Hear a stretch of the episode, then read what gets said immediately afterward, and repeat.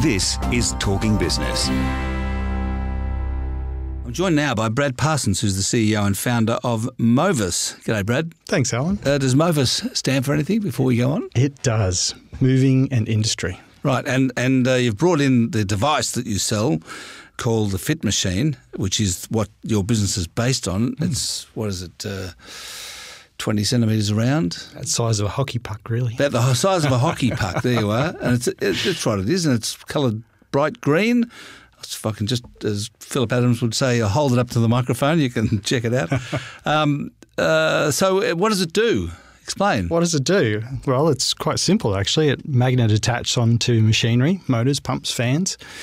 Uh, within about a week or two, um, it learns the normal running of the machine, takes the vibration, the temperature, and the sound, transmits that over to Wi Fi and up to a cloud system. And we've got an artificial intelligence engine.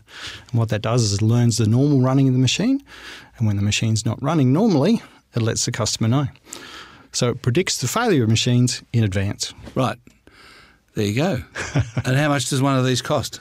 Uh, we run it on a subscription basis. Uh, standard unit's about seventy dollars uh, Australian per month, so that's a couple of dollars a day. Right. Uh, and we've got this more advanced one, which is the ones that goes in explosive environments, uh, like an oil and gas or a chemical chemical plant that might cause an explosion if a spark came off. That's a bit more expensive, but uh, we've put hundreds of thousands of dollars of R and D in to make that work. So I guess it's a subscription because you don't just sell the, the item itself.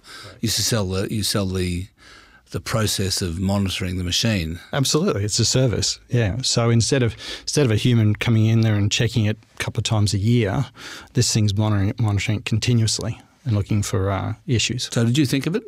I thought of the concept, but I got a brilliant team of people who actually built it. So so t- take us through what happened between thinking of the concept and getting someone to build it, and then building a business on it. What Yeah, what was that? What what happened there? was the You- process, You're, yeah. in, you're in Brisbane, right? Brisbane, yeah. So we're based out of Brisbane. I, I joined a startup accelerator program called uh, at UQ, University of Queensland, and I joined. This after thinking of the idea. yeah, exactly. I was like, how do What I? made you think of the idea? What were you doing? Uh, I was working in um, technology consulting to big industries, the miners, the rails, um, Sydney trains, um, and was really I was focused on automation and condition monitoring of machines, really, really big machines. We're talking locomotives and haul trucks. And I saw the opportunity, and the light bulb came on. Why can't we do this for all the machines? All the motors, all the fans, all the machines that drive industry, not the big, you know, freight trains and haul trucks. And uh, technology was was on this sort of tipping point where it was economical. You know, cloud is cheaper, AI is getting more powerful, mobile phone grade electronics are getting better and better.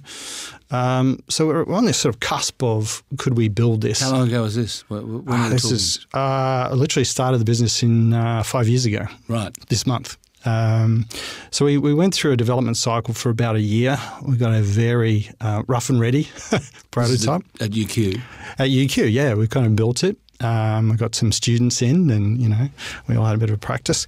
Uh, so we got it to the point where it was it was kind of a working prototype, and then we, we kind of sold it into our first customer, which was a water customer, and uh, we kind of went from there. And now it's in sort of nine Oh, so you sold it to a customer before you had a business, really? of course.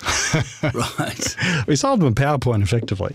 Um, but what we had was a, was a working prototype that was very basic, but it kind of did the job, and then we kind of evolved it from there. So, how did you fund the business? Uh, self-funded. Uh, we funded it for a while until we got a, enough um, sort we of projects your up. family. Uh, my family, my my co-partner, and my co-founder as well. Right. So the pair of us um, chucked in our day jobs and, and, and went about it. So you had to, I mean, because that's where you had to hire technicians to, to build it, right? Yeah.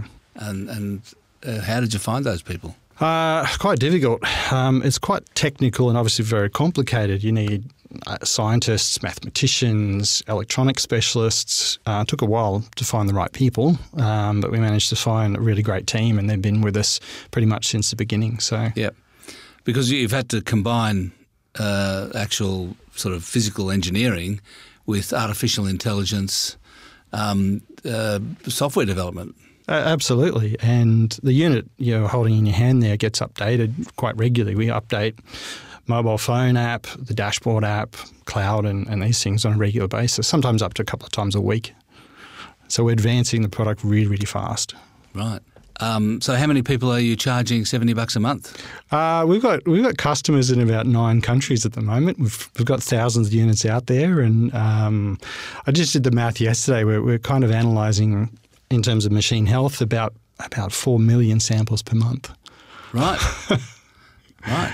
So, So it's, it's a good business. It's a good business, yeah. It's a great business. you had to raise capital. Is still do you still do you and your partner still own it? uh, we've raised capital, so we've raised through. We did a Series A raise with Blackbird Ventures, who uh, Yep. back Canva, um, obviously, um, through Telstra Ventures, and also Skip, um, who is um, Scott Farquhar from Atlassian. It's his personal fund with his wife. Um, so they were they were our Series A, and I'm out there at the moment um, trying to do another raise to to expand more globally than what we currently Right. are. Can you tell us what the evaluation was in the Series A? Ah, it was pretty good. no, I can't. nice try though. Oh, no, but, but um, uh, so at some point you'll have to reveal your valuation, I guess. Yeah, you, exactly. you- do you think you'll float? Uh, well, at the moment, it's a pretty exciting journey, and um, obviously we're you know we're still on this sort of steady steady growth curve. Um, last year we won the High Growth Startup of the Year for Queensland, which was exciting. Um, but yeah, there's lots to do. I mean, the product is advancing at a rapid rate, and we get new customers. We've currently got um, we've got a customer that's like a mile deep underground, and these units are operating at that sort of level. So um, it's pretty exciting. Uh, did you ha- did you have do you still have first mover advantage? Uh, well, certainly there's um, there's some very big competitors out there in, in the market, but um, I Doing guess the same thing? not really the same thing. They're using the same technology that's been around for a while. They'll sort of take a sample maybe once a day and they'll give it to a human to analyse. Um, we're disrupting that by saying, you know, we're not using the humans to capture that data and to process it. We're automating both of those so we can actually give a human, I guess, some informed um, data rather than just pure data. you are- you do have first mover advantage in terms of using AI exactly. in this way. Yeah. Yeah. Uh, which means it comes with its own challenges. You know, you're kind of looking at people thinking, well, this is taking my job. Um, you know, there's there's this fear about AI taking that, and, and But you are well, we're not actually. really. what we're doing is actually making it more, making them more productive, because what you've got is you've got very qualified humans going out and you know, effectively putting a stethoscope on the machine and capturing a vibration, and then they're going back and trying to analyze that.